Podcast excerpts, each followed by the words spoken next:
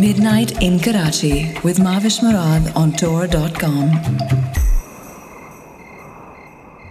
With me today is writer Tricia Sullivan, who won the Clarke Award in 1999 for Dreaming in Smoke and was shortlisted again for the same award in 2004 for her novel Maul.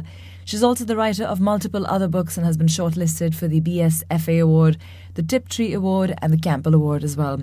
Her last book was Shadowboxer, about a young mixed martial arts fighter who gets caught up in supernatural crimes. Her latest is the novel Occupy Me, which is about a woman with wings who isn't sure who or what she is, and a man who's trapped inside his own body while someone else is in control. There's also a briefcase which appears to contain many, many realities. It's strange and smart, and it's fun. Tricia, welcome to Midnight in Karachi. Thank you so Thank much you for so being here. Thank you for having me. I would think it's safe to say that a writer grows and learns something new with each book. You know, a good writer would always be interested in getting better with every novel, at any rate. Which of your books do you think you learned the most from? And, you know, which felt in retrospect that it perhaps wasn't what you should have written at that point in your life? Oh, okay, that's a meaty question. Um, Is it too soon for that? Should we start with something else? well, there's a lot. There's a lot to unpack there. I mean, I can go on it if you want. go ahead, go ahead. Okay. Um, which one did I learn the most from would probably be my fourth science fiction novel, Maul, which was a kind of leap into the unknown for me and took a lot of risks. And I was really over my head with that one. Um, and of course, it's only when you get in over your head that you really find out, uh, you really get to stretch and develop as a writer. Um, on the other part of your question, which one do I wish, uh, in retrospect, I hadn't done? It's really, I don't know. There's, I have so many regrets, but I, I don't know that you can really write except what's in in you to write at that time. And um, if it all goes horribly wrong, it all go, goes horribly wrong. It's still a learning experience. So I, I can't say I have any regrets. I've often wondered if writers ever, you know, later on, a few novels down the line, they look back and say, you know, that was a really good idea, but I didn't do it well. I wish I hadn't used up that idea. Does that ever happen? Um, well, it's funny because Lightborn, in a way, was reworking one of the core ideas in my first novel, Lethe. Um, and my first novel was a very traditional sort of science fiction novel, and it was kind of everything but the kitchen sink. And at the center of it was this idea of people who go crazy when they hit adolescence. And I felt that I hadn't really, I felt that there was a lot more of that idea that I hadn't unpacked because it was a first novel and there's too much else to do. And I picked it up again in Lightborn and worked on it some more. Um, I'm not sure that I would do that again. Um, I'm not sure that it was enough. I think maybe I'm happier when I have something really fresh and new to work on than when I'm uh, trying to rework something. Just because you have more skill, which I definitely did several, many years later, I definitely had a lot more skill when I was writing Lightborn. But um, I'm not sure that I would revisit an old idea again after the way it felt to write that. Right. Now, you're widely considered a science fiction writer, but you've also written fantasy under a pseudonym for some years. What was that like, stepping away from science fiction, you know, from your own self, even in a way? Well, I wasn't really stepping away from my own self because I've always read fantasy as well. Um, and actually, what ended up happening with that series is that it was sold as the next Marion Zimmer Bradley and then very quickly evolved in very science fictional directions much to the dismay of my German publisher, who had paid a lot of money for it. And um, when I turned in the second book, they sent my editor a fax saying, This is not what you sold us. We don't want time travel. We don't want brain worms. We don't want any of this conceptual stuff. We're done. So I think uh, you can't. you can't take the science fiction out of me no matter what genre you put me in. It's there. It's a little bit even in Shadowboxer. Now, you know, I was looking up um, interviews with you in the last few years and, and some earlier as well. And I noticed the number of times you very openly talked about motherhood and how having very young children took its toll on both on your mind and your body, not to mention your writing time, of course. I can completely relate personally, but I was wondering, not all women are so open about that part of their lives. It's also, of course, really annoying, on the other hand, when only women are asked about, you know, how being a parent has affected their work. I tend to ask writers who are new fathers this as well because I don't think there's any way that being a parent doesn't affect or change you, no matter, you know, whether you actually gave birth or not. Uh, of course, if you're the one who's carried the baby and given birth to it, you're dealing with some major physical changes as well. Let's not even get into the sleep deprivation, things like that. But coming back. let's not go there. yeah, let's not go there. I mean, so coming back to all of that, you know, from all that came with being a parent, obviously it was hard, of course. But how did it change you and your stance on writing? Oh, wow. That's such a good question. I mean, um, I, I just want to parenthetically say I completely agree with you that um, new fathers have a whole set of issues to deal with too, as do adoptive parents. Absolutely. And, um, and it, it's a bit unfair. Um, and whenever I talk about those things, I don't mean to hog the stage from other people who are coping with their own sets of demands because it is a bit cliched, the whole becoming a mother, it changed me, yada, yada, yada. I mean, we've all heard that before. I guess the thing is about cliches is that they're, it's a cliche for a reason for myself, um, a, a, lot of the issues with with parenthood and my writing were just purely practical issues, and um, and were very very frustrating at the time. But now that my kids are older and I'm looking back on it, I think that that having gone through that, I'm much less willing to. Um, I think I'm more willing to be open emotionally in my writing. I'm more willing to be real you can't really not be real when you know you've just had a baby and you're lying in operating theater and right. you can sort of see your genitals spread out in the mirror while they're sewing you up and chatting to you trying to distract you and your baby is somewhere nearby crying and you know it's kind of a you kind of get past yourself and and i think that um, cleaning up nappies and sick in the middle of the night and all of the all of the um, things that make us human. Parenthood delivers so much of that. I mean, a lot of other experiences do too, but for me, it, it just, parenthood really gave me that in spades. I've always had a little trouble figuring out what reality is, and I think that parenting really made me more solid. And so when I do my writing, I'm much more willing to be absolutely real about myself. And, and I think I've become a tiny bit less pretentious, I hope. It does that to you, right? Being a parent. Either you become less pretentious or you. No, actually, that's it. That's probably the only thing. You do become less pretentious. You have to be, don't you? You don't have a choice. Yeah. It's, it's such a mess, all of it. Yeah. It really is. Yeah, and I think it's uh, one of the reasons why I speak about it openly is because I think it's so unfair of women and people to always be putting up. Why can't it not be a mess? Why why is right. that wrong? You know, it, it it's let's just get over it. It is. It's dirty and messy and, and complicated and emotional. It takes a long time, and I don't think it really goes away. But you're right; it affects everyone. I think it's wonderful that you do speak about this, and that it did take you a while to get your uh, get your writing back. Now, from parenthood to you know the other really uh, difficult thing that takes a physical toll on your body, mixed martial arts. Um, I was talking to our mutual friend, the writer Kate Elliott, about your book about Shadowboxer earlier today, and Kate suggested I ask you about the intensity and the realism of the fight scenes because, and she's right, you don't often see young female characters who are really treated as serious athletes in books. It, this is something, of course, that Kate herself has done in her book Court of Fives. Tell yes. me, if you will, about Jade, please, and why you wanted to write her.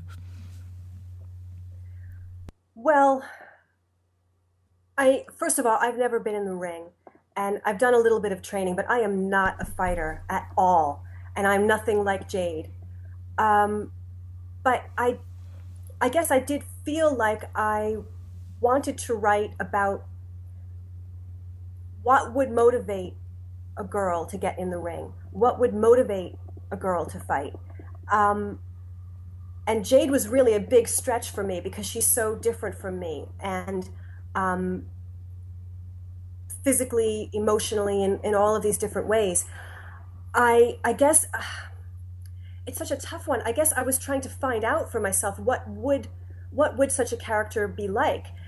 I really worried with Jade that I was stereotyping her to be a kind of hot, uh, hot-tempered, damaged, uh, kind of um, Latina, hot, angry girl, right? Which I didn't want. But on the other hand, um, when I used to teach school in New York, there was a girl in one of my classes that I used as kind of a model of Jade, who was very small physically, but nobody messed with her and she just let everybody know you better keep your distance from me and and yet she had this um, she had this cat that she loved and she would bring in pictures of the cat and she would be talking about the cat you know after school she'd be showing me all about it. She had this incredibly sweet and soft side to her and then this very hard exterior which you know i only assume was a survival mechanism on her part.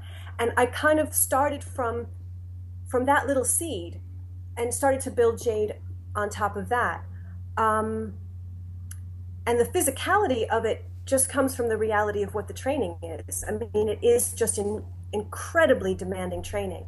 Um, and so I did try to bring that out.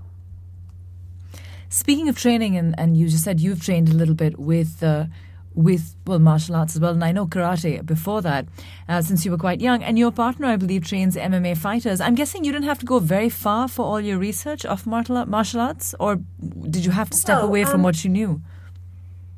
Well, I mean, I would go to him for help on things, and um, one thing that I learned from my partner, uh, he watches a lot of fights, and um, a lot of what he gets out of his training methods comes from analyzing what really happens um, and breaking, you know, breaking it down and trying to figure out how it can be used.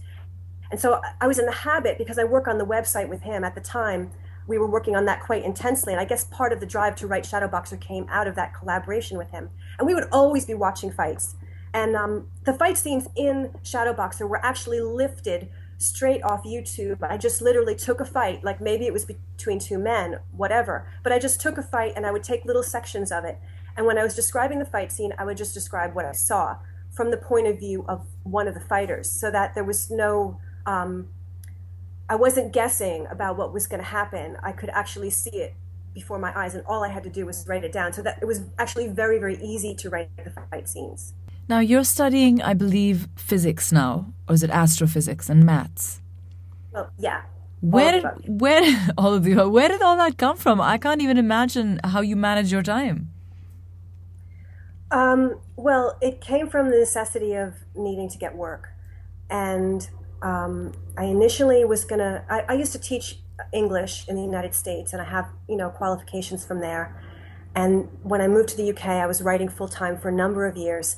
And then the situation in the publishing industry became clear to me that I was going to need a day job. But my qualifications didn't transfer. So I was looking at having to go back for a PGCE, which is like a one year certificate and um, I just couldn't face doing it in English. I just couldn't face being an English teacher. I don't know. I just couldn't couldn't face it. I thought I'm going to go back and I'm going to do science. I know I'll be able to get a good job. I was very worried uh, about my employability, so I thought I'll get in one of these shortage areas where they really need teachers. And I was thinking about doing biology because I had a little bit of biology in my background.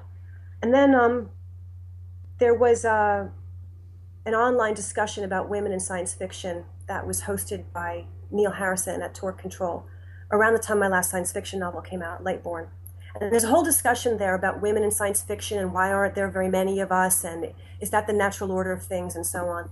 And um, there was a remark made there that maybe women aren't interested in science fiction very much and maybe women aren't really very interested in science very much and that's why there aren't so many women scientists. And I, I just felt, um, well, I mean, I felt very deflated by it and very depressed by it, but I never really stayed depressed or deflated for long. And I just thought, um, screw you, I'm going to sign up for physics. and I signed up for, for very basic math courses, which is what I needed to take because I'm really bad at maths. I had no background in it. I don't know what I thought I was doing. I guess I thought that if I if I worked hard at it, I could cope with it and it wouldn't be that bad. Is um, that true? it was absolutely horrendous. It was oh. awful. It was a nightmare. I couldn't even do a quadratic equation. I couldn't. I was confused about reciprocals. Like I was never very good at math, and somehow, um, being in my 40s, uh, it was like my brain had just gone out the window. Children, all of it. It, it was awful.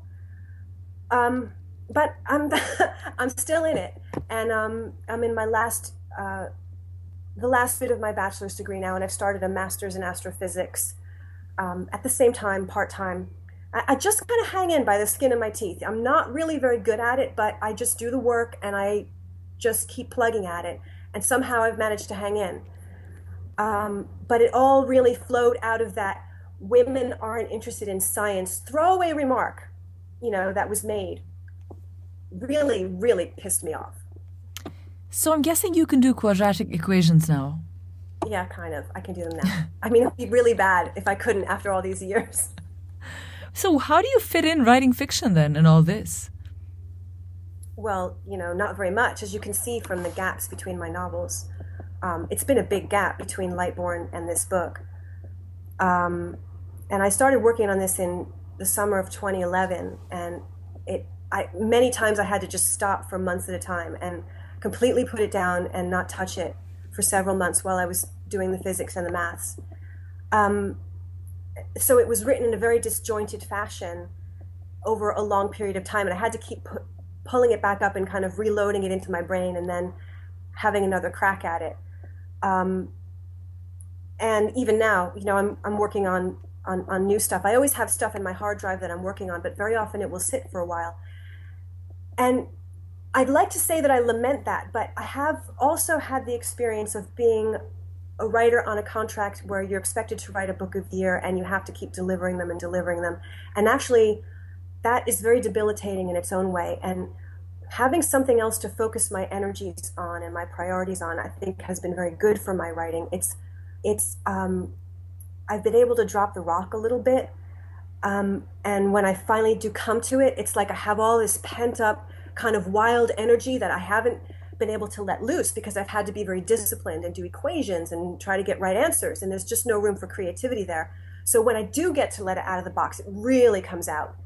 And I think, you know, that's probably some of what you can see in Occupy Me. It's really over the top. Now, my next question was about your new book, Occupy Me. In fact, from Jade to Pearl in your newest, it's a pattern. Uh, Pearl's the lead character of your new book, Occupy Me, which is out now as we record this interview. Do you have an elevator pitch for Occupy Me? Oh, God. Because I couldn't come up with one, you know. I no, um, I don't have an elevator pitch for any of my books. But Jaine Fenn said it's got a ter- pterosaur in a briefcase, which I thought that's that's probably as close as I can come. But doesn't really give away much at all. Well, it's in the first few scenes, so. That's good enough as an elevator pitch. It could work. I found it to be this really strange, intriguing book, not because it doesn't fit into any categories in terms of genre, uh, but even otherwise. I mean, it, I, because of, well, not just because of what was in the briefcase, but I did want to sort of stay with it for a very long time. Did you intend on weaving in so many ideas? I mean, there's angels, there's strange suitcases, as we just said, that hold more than they should. There's, you know, wings that hide on another plane and people whose bodies have been taken over and international interdimensional conspiracies. I mean, you've even got literally a woman in a refrigerator at one point, though of course she is yeah, not. I not spotted that. You know, she is. She's not at all a sexist plot device. Uh, let me just put that out there. Not at all. But I mean, I think that was. I, I laughed out loud at that. That's fantastic. There's a lot of Oh, humor in this you. book as well. Um, there's I, a I'm lot so of humor in that- it. I'm so glad that you appreciated that because I thought I didn't want to like be too heavy-handed about it, but yeah, that was definitely. I don't think are- you were, but I mean, I really enjoyed it. And when I was, you know, thinking back on the book just today, because I just finished reading it a couple of days ago, thinking back on it again today, like that kept coming back to me. I know it's, it's in the beginning. I'm not giving anything away. It's not a spoiler.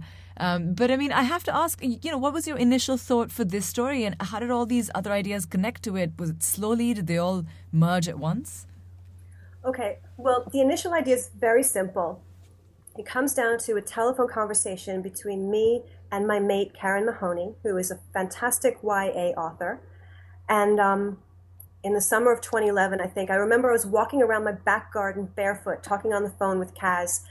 And she's very, um, especially at this time anyway, uh, she's always very plugged into the publishing industry and she always knows what are the hot new trends and what's going on. And she's always was giving me all kinds of gossip and all kinds of juicy stuff. And it was all about the angels at that time. It was just when the angel books were going to break.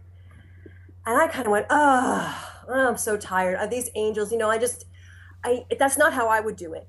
And I started talking about how I would do it and what my angel would be like and what she would look like and what she would be able to do and what her job would be. And Kaz just went, oh my God, you've got to write that. I'm making you write that.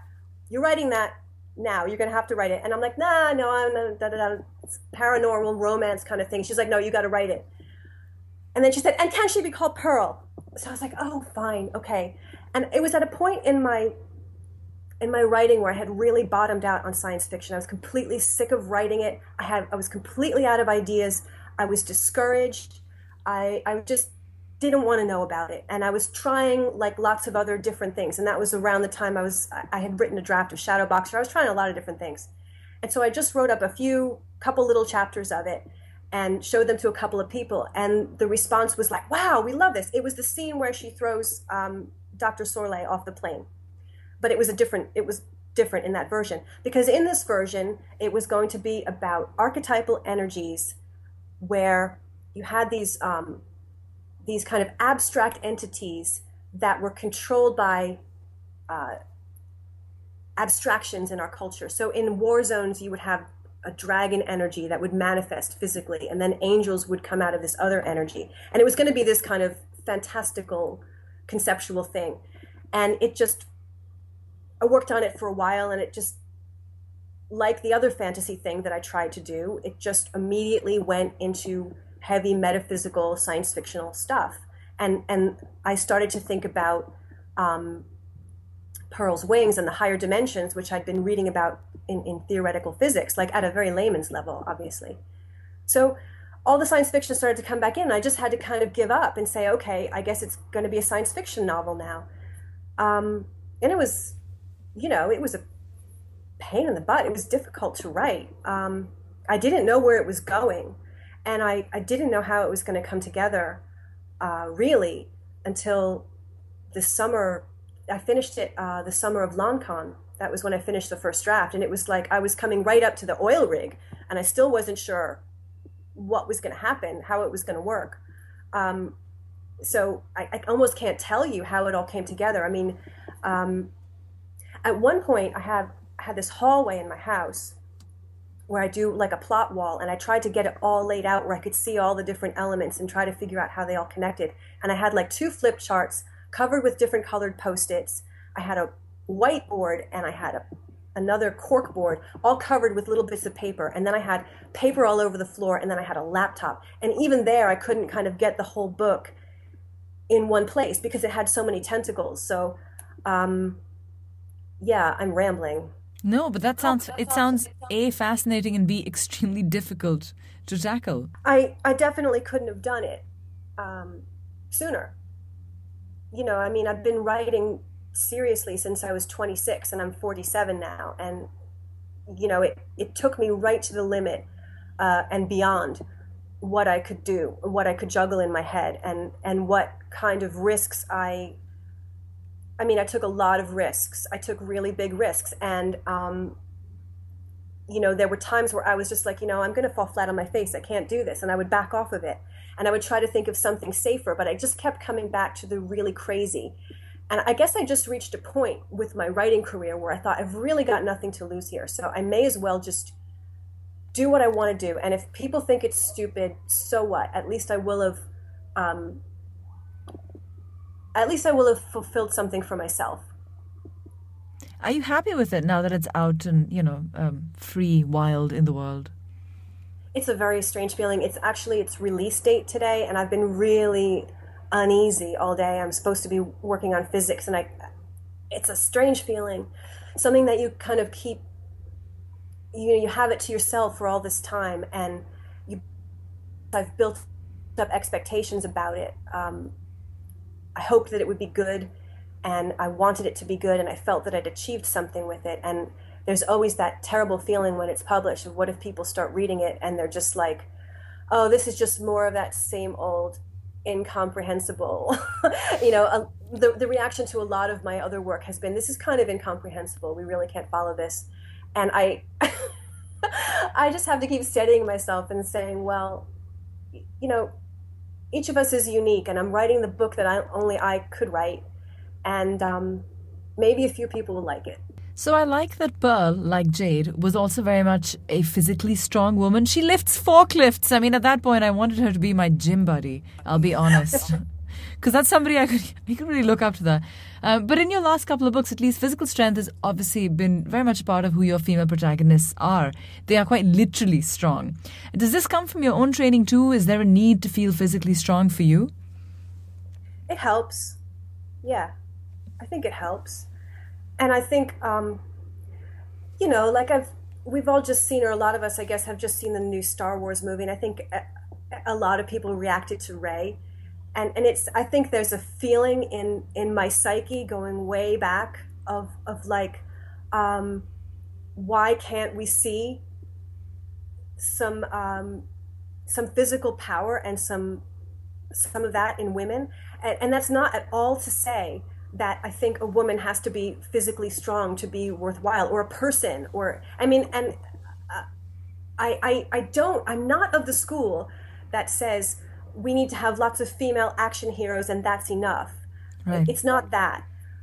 Um, I don't know. That's really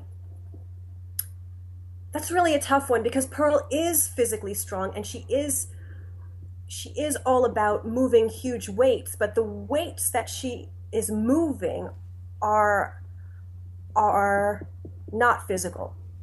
Well, not not, physical. not always. And I guess that it to me strength is is about and and with Pearl, um, one of the things that I researched was isometrics.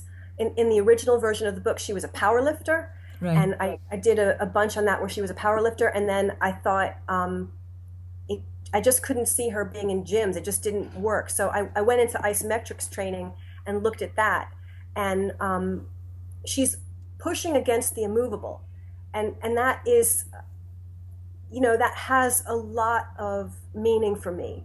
That you have to push against the immovable. You have to push, even if you haven't got a prayer of moving it. Because even if you don't move it, you'll change yourself. You'll change something. Something will break open. Um, that's where my heart is on that one. Now, I believe music is very much a part of your writing process as well. Did Occupy Me have a personalized playlist? Not, yeah, it's funny. Not as much as some of my other books. There was one song um, that I listened to a lot when I was writing, but I didn't listen to it constantly, um, which is uh, Jeff Buckley and Elizabeth Fraser, All Flowers in Time Bend Towards the Sun, which is the title of the, the last or second to last chapter. Um, and I, I, encourage you to check it out if you've never heard this song. Uh, absolutely beautiful, heartbreaking acoustic recording that was never released commercially. Um, and Elizabeth Fraser is the, the former singer of the Cocteau Twins and Jeff Buckley, the late Jeff Buckley, was the son of the singer Tim Buckley, um, and he died very young. It's all very terribly sad. Um, that song was really crucial to the emotional um, heart of the book. It's like a touchstone for me. Now, what are you looking forward to now that Occupy Me is out in the wild? Have you moved on already? I know you were saying you're feeling uneasy today. Happy book birthday, by the way. Uh, but in your head, in terms of writing, are you looking at new things? Is it sort of easy for you to move on from books, you know, from the book hangover, as it were? Well, yeah, because I mean, I finished writing it, uh, as I said, uh, in the summer of 2014, um, and there wasn't a lot of editing done. Uh, it was edited by uh, Kelley Eskridge, um, who is an American novelist and the partner of Nicola Griffith, the wife of Nicola, Nicola Griffith, I should say, and she did an incredible job editing the first draft for me. But once that was done, it, it was kind of out of my hands, and um, I've moved on to other things. So I haven't really had my head in Occupy Me at all. And actually, I was a bit nervous for this interview, thinking about how I'm going to talk about it because I don't remember it that well after a year and a half. Um, I've been working on another science fiction novel, which is quite hairy. And uh, I had a project that I was writing for Light Relief, while I was writing Occupy Me, I would I would work on it. Like when I would go to pick up my son at school, and I'd be sitting in the car waiting for him to come out. I'd I'd work on this like in the car in my spare moments, just to amuse myself. Very light, um, comical science fiction crime novel, and that's actually started to pick up momentum and turn into more of a real book. But um, I always have like a lot of things sitting on my computer that I'm playing with. I'm never, even when I'm working on a novel really heavily, I, I'm always playing with other things. I can never just do one thing. I, I always have to cheat a little bit and work on something else. I get really tired if I'm just in a I can't like be like a plow horse in a groove. You know what I mean? I have Right. to move around. So, how will you celebrate Occupy Me's birthday? I um, I think I'll hide. It's too late now. You're on here. It's it's so um, it's so it's so disconcerting because you kind of turned your insides out for everyone to see, and and I I'm very uncomfortable um, with with publication. It's strange. I mean, I think writing a novel is one of the few things that you can do. You're kind of in your own head, by yourself, talking to yourself, having all these interactions, and and you can trick yourself into into confessing things and exploring things and doing things that are that are really risky and then you know the realization that people are actually going to be reading it and passing judgment on it i really will just be completely under the bed hiding So, by the time this interview goes online a week from Occupy Me's birthday, will you have come out? Shall I let you know that it's online? You could, you know, send in a care package or something Yeah. Under the bed. under the bed with the dust bunnies. You know. Well, thank you so much, Tricia, for speaking with me today. Thank you so much for having me.